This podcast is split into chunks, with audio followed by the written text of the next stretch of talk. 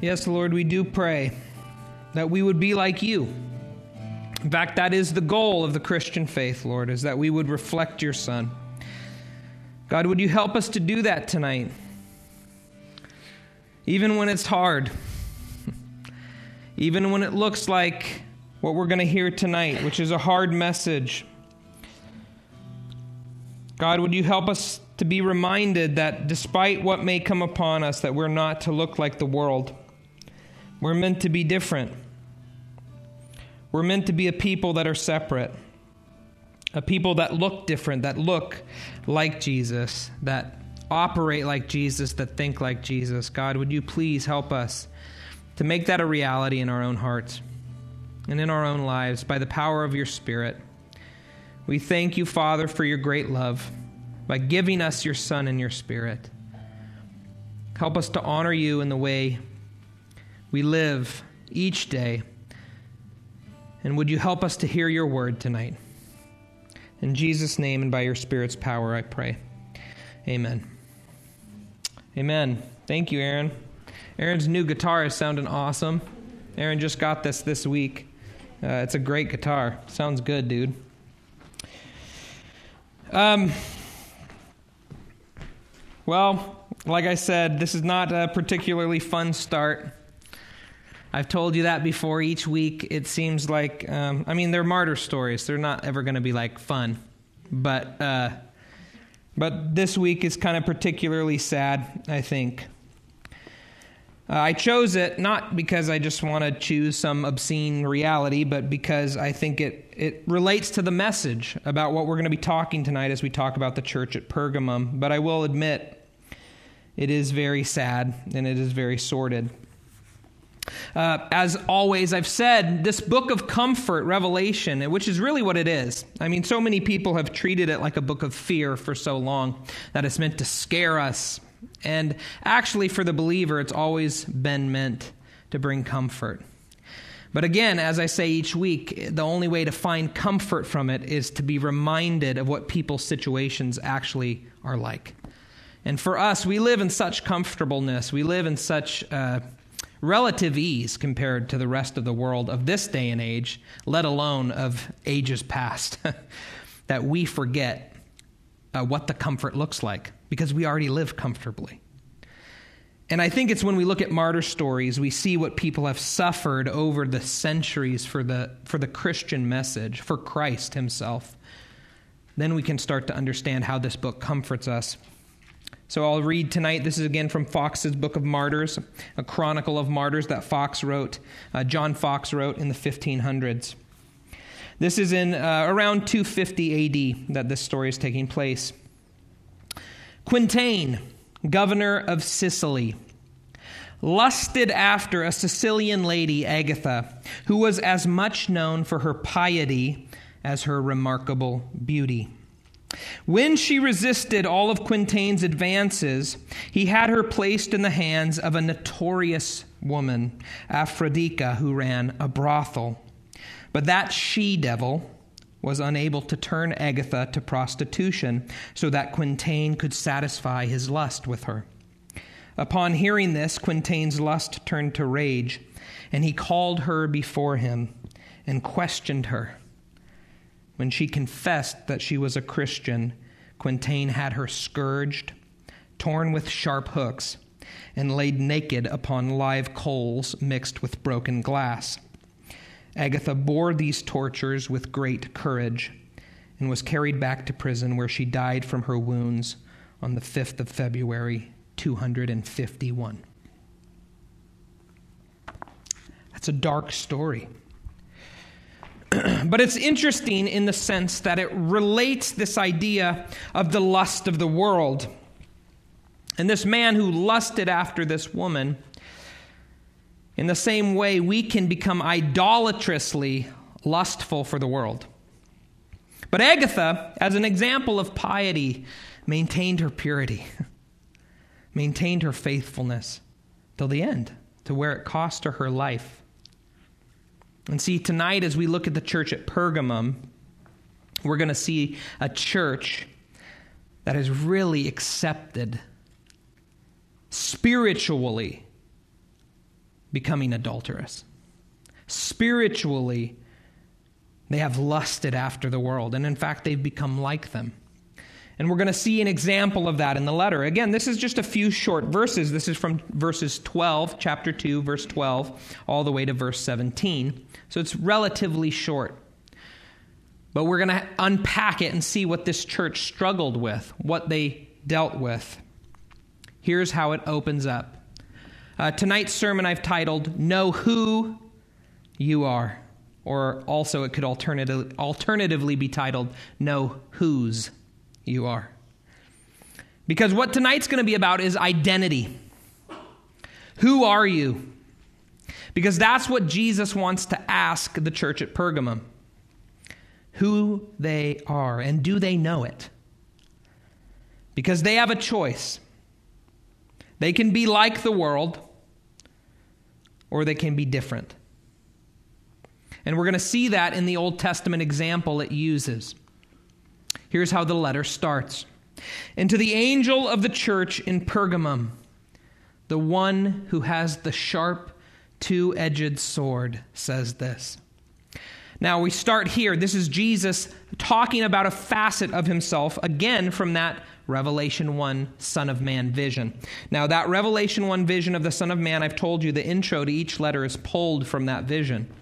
So here's where we find it in Revelation 1, Revelation 1, verse 16. John sees the Son of Man, it's Jesus, and he sees him in his glorified form, and it says this In his right hand he held seven stars, and out of his mouth came a sharp, two edged sword, and his face was like the sun, shining in its strength.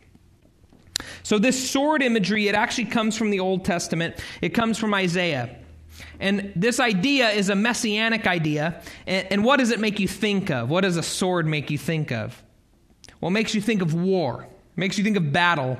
And specifically, what this relates to Jesus is that he is the judge. And so he says to Pergamum at the outset, to the church at Pergamum, Be aware, the judge knows you. The judge knows who you are. I know the condition of your heart.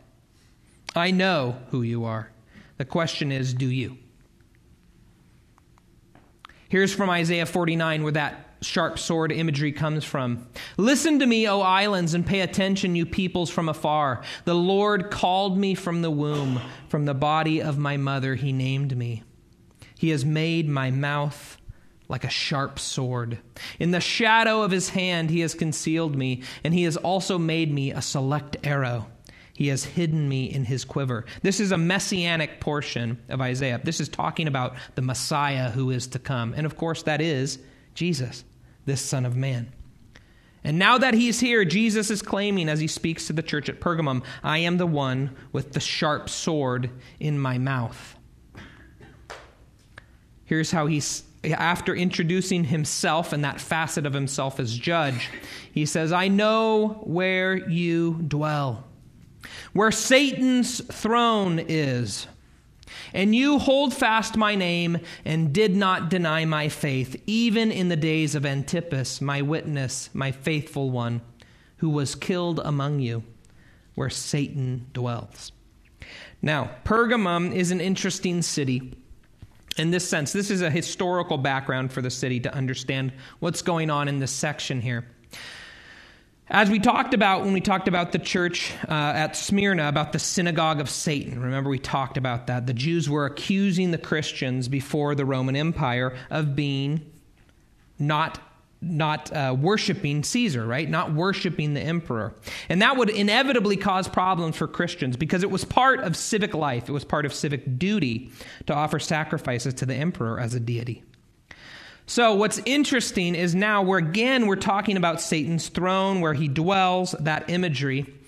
Pergamum was the center of emperor worship in Asia Minor. So, particularly, this city was the first place in Asia Minor to have a temple built to Caesar Augustus. And so, this was literally the imperial cult's home base.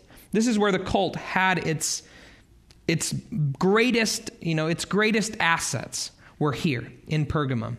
This is where as Jesus says, where Satan's throne dwells. They were a worshipful city. They had temples to pagan gods, they had an altar to Zeus, and in particular, like I said, this was the home base of the imperial cult. So everywhere you look, there is temptation to be like the world.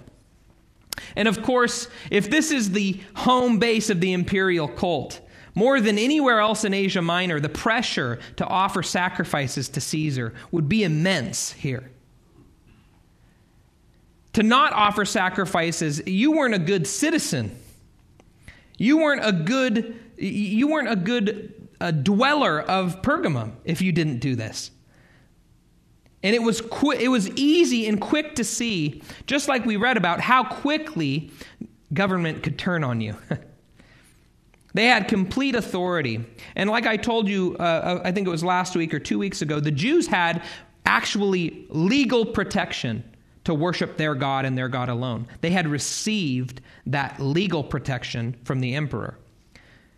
But as Christians and Jews differentiated, as they began to see each other as more and more distinct, the Christians were all of a sudden out from under the legal protection that the Jewish people had.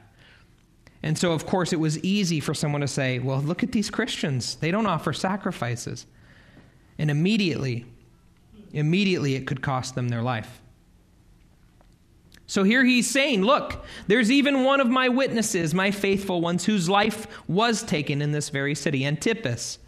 John obviously knew of this man who had lived, who was a witness and a faithful one here in Pergamum, and who was killed among them. And he commends them. That's where he wants to start. Jesus commends the church at Pergamum for this. I know how hard it is to live where you live, it is not an easy task and yet you've held fast my name. You've been faithful.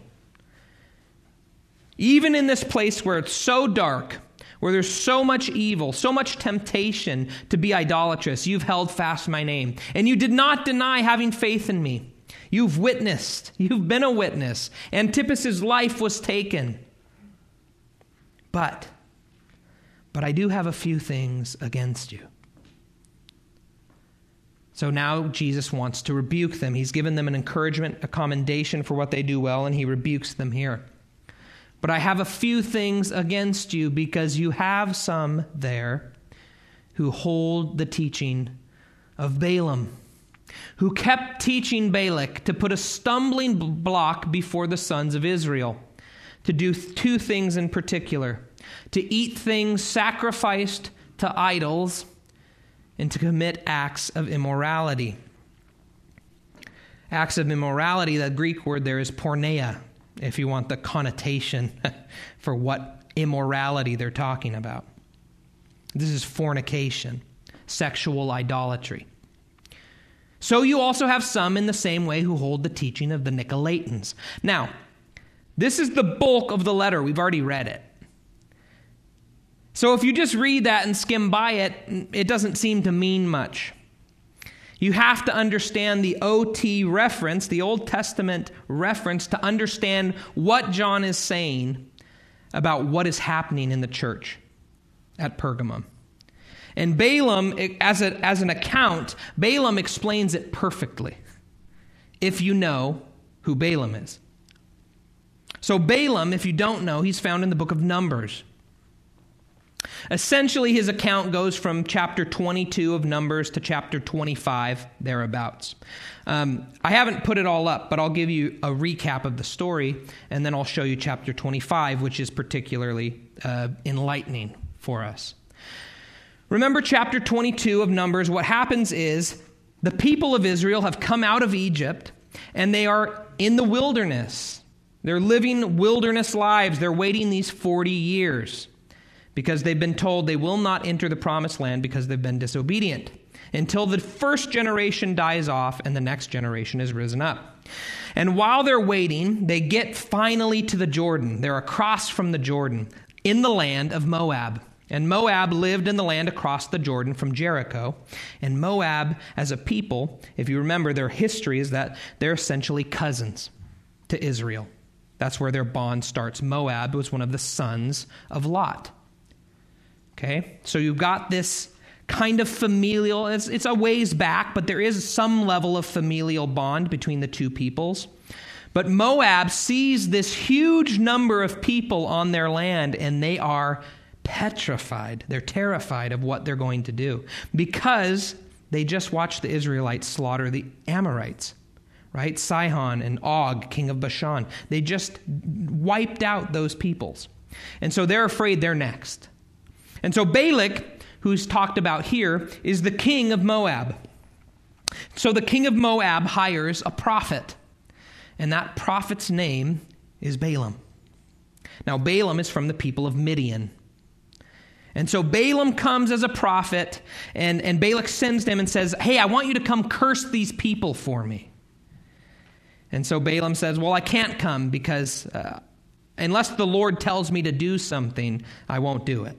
And it's interesting because Balaam seems kind of be almost like he's a believer in, in the God of Israel. He keeps talking about the Lord. And of course, then you have this interesting story where finally he agrees to come and he's on a donkey, and then the angel of the Lord stands in his way and it almost kills him, but then the donkey protects Balaam, and then the donkey talks. And this is weird story, which I'm not going to get into the whole story of what's going on there. But that's an interesting piece, right? And, and the Lord says, okay, fine. You can go with them, but you can only say what I, what I tell you to say, nothing else. Only the words that I give to you, Balaam, can you speak. And so when he gets there, they set up these altars on a high place and, and they sacrifice to Baal. And then Balaam says, Okay, let me go hear from the Lord what he has to say. And he comes back and he blesses Israel. Now, Balak has hired him to curse Israel, but the Lord gives him the words, and the words are a blessing. And Balak's like, What are you doing? I hired you to curse these people. Why are you blessing them? And Balaam says, Well, I, I can't do anything other than what the Lord says. And then the next time, he does it again. Same thing blessing, not curse. Then he does it a third time at a place called Peor. He blesses them and does not curse them. And then he kind of goes away. And it kind of seems like, wow, well, this guy must be kind of a righteous guy. He talks about the Lord all the time. He receives blessings for Israel. He must be a good guy. But the account continues and it explains what type of person Balaam is. So we're now in chapter 25 of Numbers. When Israel retain, remained at Shittim, the people began to play the harlot with the daughters of Moab. Now, in this instance, play the harlot, what does that mean? It's talking about spiritual idolatry, right? This is spiritual fornication. This is not necessarily, it actually does imply that there's probably some physical fornication as well, right? They're actually probably having intercourse, they're intermarrying. But beyond that, what's more important, at least significantly for this moment, is that they are spiritually having intercourse with other gods. And that's the language God uses to talk about idolatry. He uses it as an adulterous relationship. That's the language God continuously uses throughout the Old Testament. So here it says this They began to play the harlot with the daughters of Moab, for they invited the people, this is the people of Israel, to the sacrifices of their gods, and the people ate and bowed down to their gods.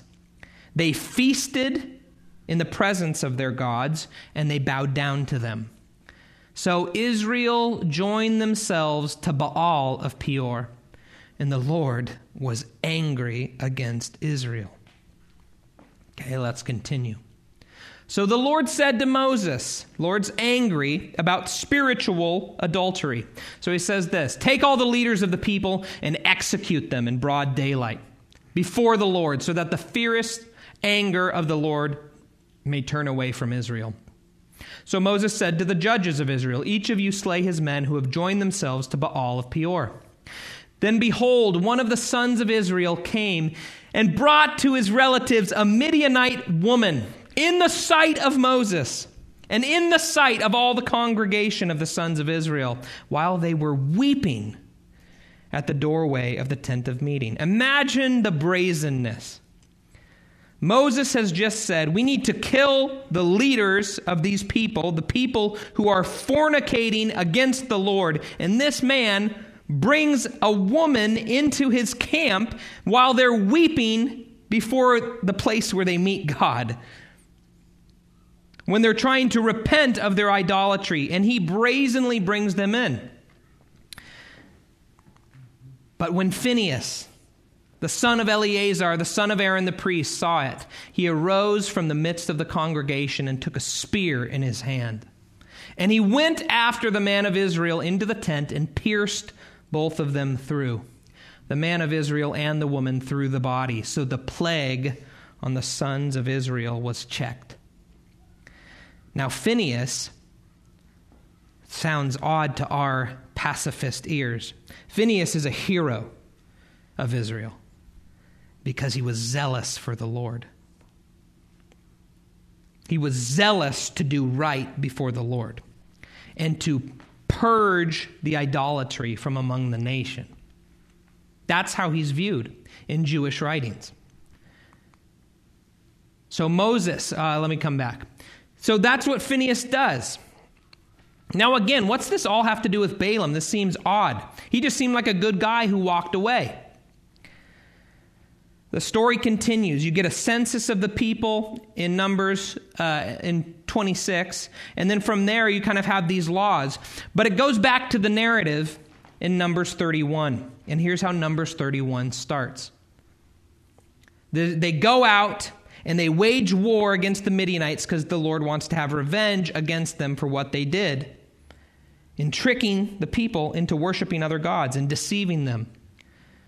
And so they go out and they slaughter all the men. And this is what happens. They come back and it says this And Moses said to them, Have you spared all the women? Behold, these caused the sons of Israel through the counsel of Balaam to trespass against the Lord in the matter of Peor, so that the plague was among the congregation of the Lord. Now, therefore, kill every male among the little ones, and kill every woman who has known man intimately. Now, again, this heavy. That's a heavy judgment. But what it says is that it is Balaam here in, ver- in chapter 31, verse 16, that it was Balaam who counseled the Midianites and the Moabites on how to trick Israel into worshiping foreign gods.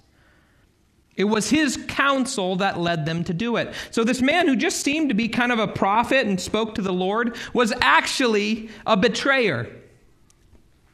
He was a sinful man, he was an evil man, and he actually did not honor the Lord at all, but instead worked to deceive the people to worship other gods. Right? This is not just some, some guy who's, who's doing good for the people. Even when he pronounces blessing, the Lord is really, it seems like he's overruling him to pronounce blessing. And especially in light of this, you see that his heart, the quintessential story of Balaam is that for greed, for money, for riches, he was willing to betray the people of God. And that's how it's interpreted throughout history. Right? The Jewish people have interpreted it that way. So when you come back here, hearing that story from Numbers, you have to ask why is it saying you have some who hold to the teaching of Balaam? Who kept teaching Balak to put a stumbling block before the sons of Israel.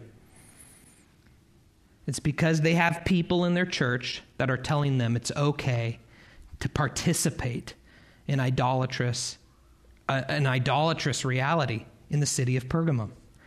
To do what?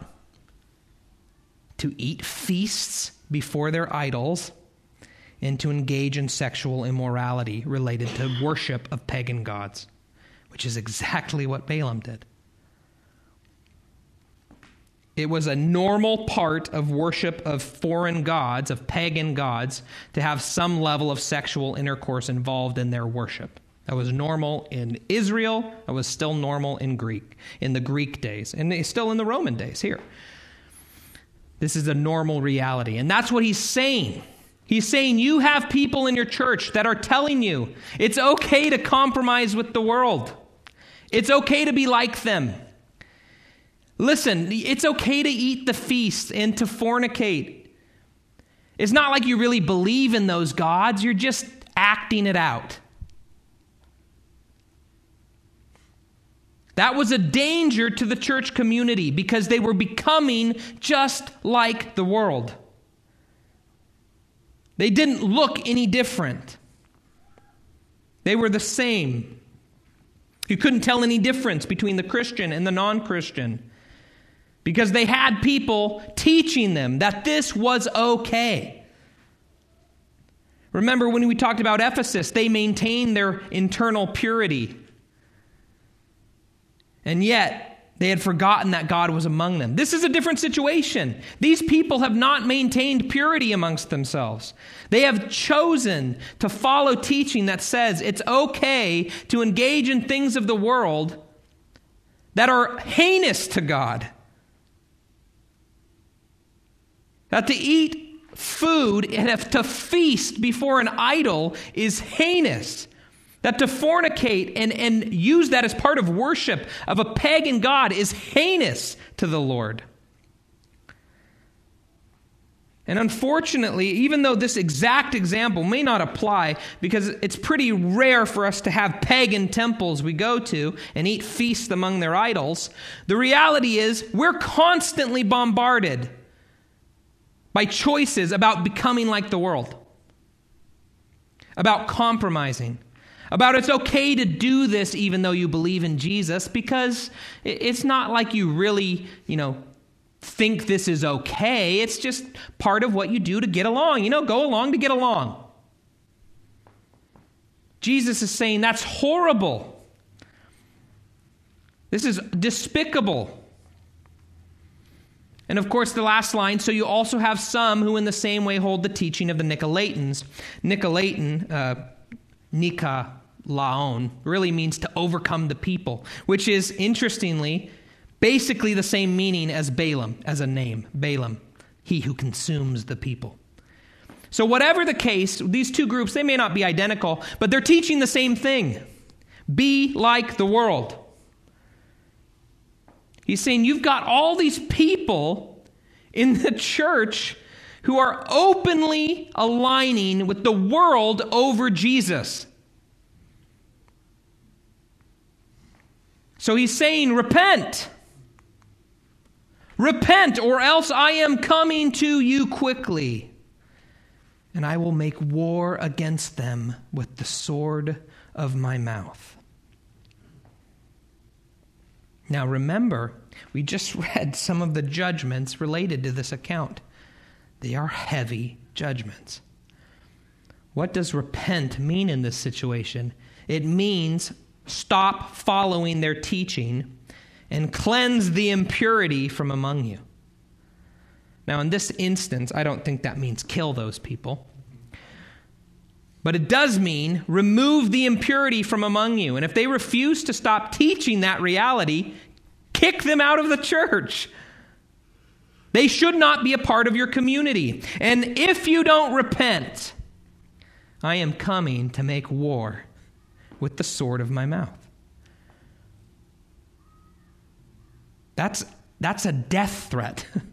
that's a battle threat. Now, can you imagine what it would be like to have the Lord of the universe fight against you as if in war? That's his threat. Repent, or this will happen. And interestingly enough, in Numbers, again, later on, what happens to Balaam? They made war against Midian. This is the Israelites. They made war against Midian just as the Lord had commanded, and they killed every male. They killed the kings of Midian along with the rest of their slain Evi and Rekem and Zur and Hur and Reba, the five kings of Midian. They also killed Balaam the son of Beor with the sword.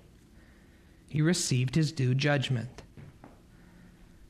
Now, here's the final verse. Verse 17 He who has an ear, let him hear what the Spirit says to the churches. To him who overcomes, to him I will give some of the hidden manna. And I will give him a white stone and a new name written on the stone, which no one knows but he who receives it. Now, this is, seems kind of cryptic, doesn't it? This is the reward part. So if you don't repent, you can expect I'm coming to do battle with you with the sword of my mouth. But if you do, what you have in overcoming is some of the hidden manna, a white stone, and a new name written on the stone. Okay, here's what's interesting. Number seven, uh, sorry, excuse me, Numbers 11. Well, let me tell you this first. Interestingly, he's maintaining the imagery of the wilderness, isn't he? Because that's where the manna came. Just like the Balaam story is a wilderness story, Jesus says, in the same vein, you too can taste of the hidden manna, the manna that came down from heaven. You can taste of it and eat it. This is heavenly food, is what it's referred to. You see the contrast? You can be part of the feasts of the world, eating food sacrificed to idols or if you relinquish that, if you walk away from that, you can have some of the hidden manna, the heavenly food, a feast beyond compare. And I will give them a white stone. Interestingly, white stone has a lot of different, different imagery tied up in it. It's one of those things that John is using, and he's pulling all these threads together. One, it kind of relates to the manna. In Numbers 11, verse 7, it says, The manna was like coriander seed in its appearance like that of bdellium. Bdellium is a white kind of stone resin. Interestingly, in the Greek Septuagint, the Greek translation of the Old Testament, the word there is krustallo. It's a crystal, right? A rock like crystal, white, just like crystals are, a white stone. Interestingly, it relates to that. But also, in culturally, this stone that they talk about here was used in several interesting ways. One, we've seen kind of the theme of judgment running through this letter. A white stone and a black stone were actually used to pass judicial voting. a black stone stood for guilt, and a white stone stood for innocence. That's probably, if we relate to the judgment imagery, that's probably another indication of what Jesus is saying. The white stone is a vote of innocence. You will receive not the guilt of the black stone, but the innocence of the white stone. But I would say, even more interesting, is that a white stone was often used in, in that day as an invitation. It was your get in invitation to a feast. They would often use them as something that you would receive and, and you would show it at the, you know, kind of at the door, like to get in the club, right? You, this is how you get in. If you don't have the white stone, you're not a part of it. If you can show the white stone, you get into the feast. Which, of course, with this imagery of manna, imagery of the food sacrificed to idols, feasting imagery is running through this letter. Before I get to the new name, I want to tell you something about this white stone as it relates to the feasting imagery. It's going to appear in Revelation again. I hate to jump too far forward, but I want you to recognize that these letters, once we've gone through them, you know, people separate the letters from the, the much more uh, hard to interpret visionary section of Revelation. But actually, the themes and the ideas of the letters show up throughout the book, and this is one of those moments. Because what's going on here, and I think it gives us the best picture of the choice you have, is that what's actually going on to the church at Pergamum is you're welcome to join one of two feasts.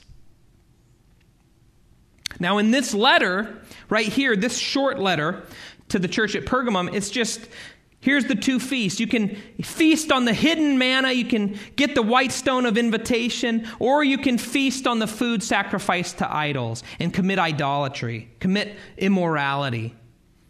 Those are the two options in the present.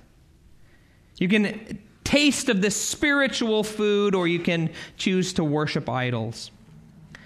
But what's interesting is Revelation 19 says that based on what you choose in this life, you're also going to attend another supper. And you don't have a choice. You're going to be in one of these two suppers, and they both happen in Revelation 19. You get one or the other. And so, for those who overcome, they're going to be part of one feast in Revelation 19. But for those who do not repent, for those who remain following the teaching of Balaam, they are going to have an altogether different feast.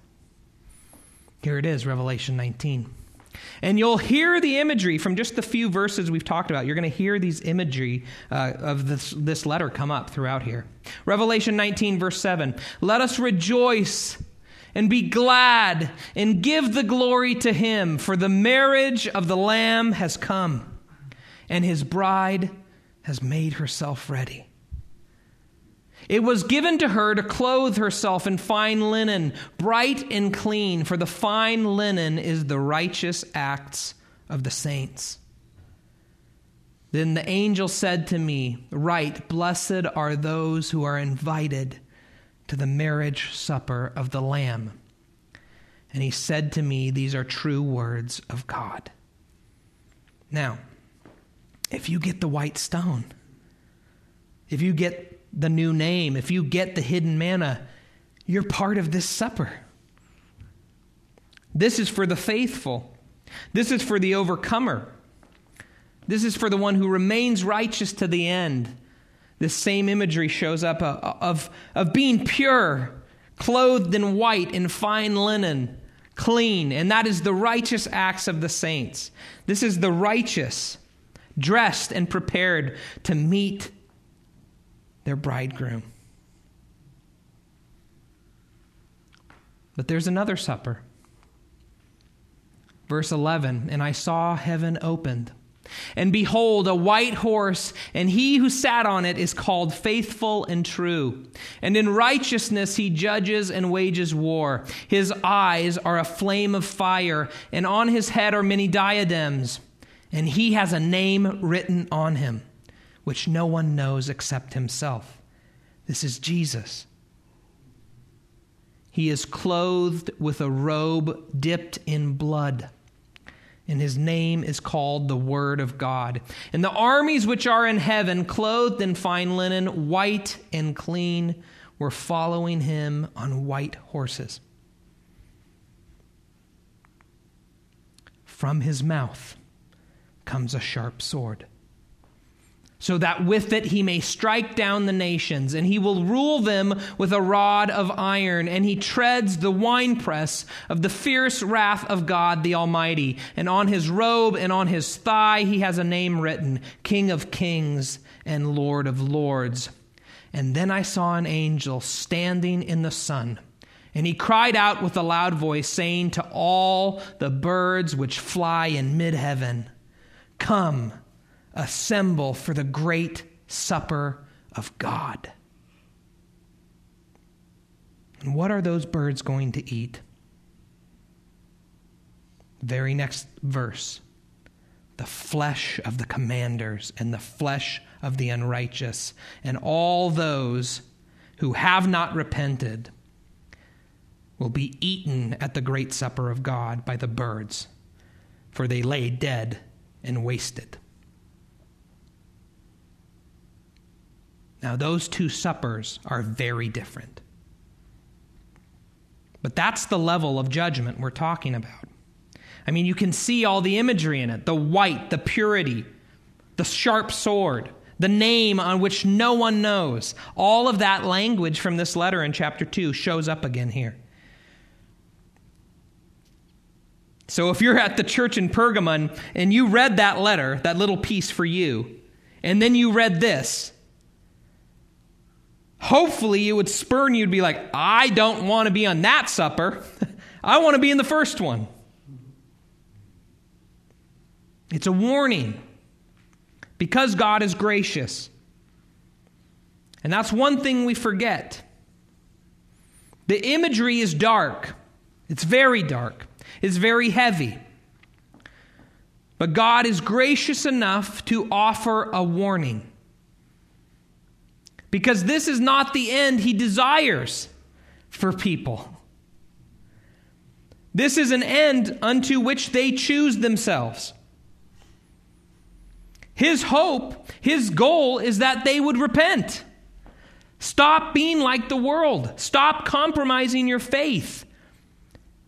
Be faithful, just like Antipas, who died among you. Be like him. Give up your life. It's better to give up this earthly temporary life and be faithful than to spend an eternity in this kind of condition. Your flesh being picked clean by the birds. It's an obvious choice. Jesus is trying to make it obvious. Which one of these sounds better? But it has to, it has to be based on you overcoming. And the only way to overcome is to not give up your faith and be like the world. That's what he's saying to the church at Pergamum. They have to repent of their compromising with the world. They've got to change how they live. Okay. And a new name written on the stone, which no one knows but he who receives it. You know, I love names. I talk about names all the time because they're meaningful, they're powerful. Because name is something in the scriptures. That's true generally for anyone. You know, any human with a name that is means something. And in this instance, particularly, in the Bible particularly, it has a specific meaning because name is identity. Why do you think there's all these accounts, particularly in Genesis, of renaming people? It's because God is giving them something new. He's changing who they are. Jacob, the deceiver, becomes he who wrestles with God, Israel. Right? The name change is a new identity of who they are. And that's what this is too. God's saying, I'm going to give you a new identity. If you can overcome, there's a new identity waiting for you. It's not going to even be one where you are held in by the world any longer, where you even have the, the chance to compromise because all of the evil will be gone. And in light of everything we just read, I think that identity, this is, this is speculative, I get it. But I think that new name, what it's referring to, that new identity, is what we just read. The new name is that you are the bride in a way that you can't even comprehend now when you're among the world. Right now, yes, we're, we're the bride, that's true. But it hasn't been consummated. It's like we're a betrothed almost. We have God. We have His presence. We have the Spirit resting among us. We know that Jesus is for us. But the, the wedding feast hasn't happened yet. We're still waiting for that. And what Jesus says is if you can overcome, you're going to be part of the feast. You're going to have the invite because you're going to be the bride. whatever extent you believe you're part of the church or feel like part of the church or feel like the bride now, when it's all said and done, the, the reality of who we are is going to outstrip anything we could possibly fathom in this life. Because we will truly be united to Jesus perfectly. That's why they use that imagery in Revelation 19 like a bride and her bridegroom. What's the Bible say a bride and bridegroom are like when they're married? One flesh. Let man not separate what God has joined together. We will be one in a way we can't fathom right now with Jesus, as a bride with her husband. Now that is something that makes it worth not compromising. Like John said, blessed are those who are invited to the marriage supper of the Lamb. Because you are the bride. If you make it there, you're the bride. Dressed in fine linen, bright and clean. And even now, here's what we forget even now, we're supposed to be making ourselves ready for that day. Even now, we're supposed to be preparing our hearts and our minds and our bodies to be prepared to receive our, our coming husband, Jesus. This is not saying you're supposed to do that at the end of time. You got to start it now. You got to make yourself ready so that we can clothe ourselves in fine linen and receive him when he comes.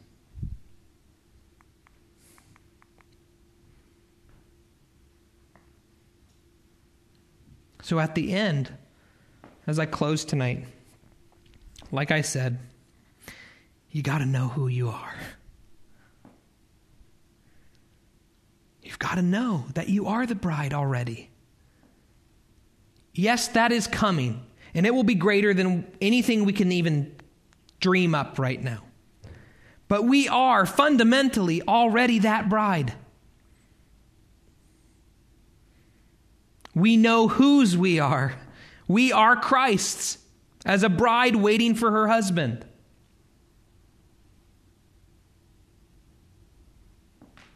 We are Christ's. And if we know that, if we can know who we are, if we can know whose we are, it should protect us, it should comfort us, it should keep us from compromising with what the world wants us to become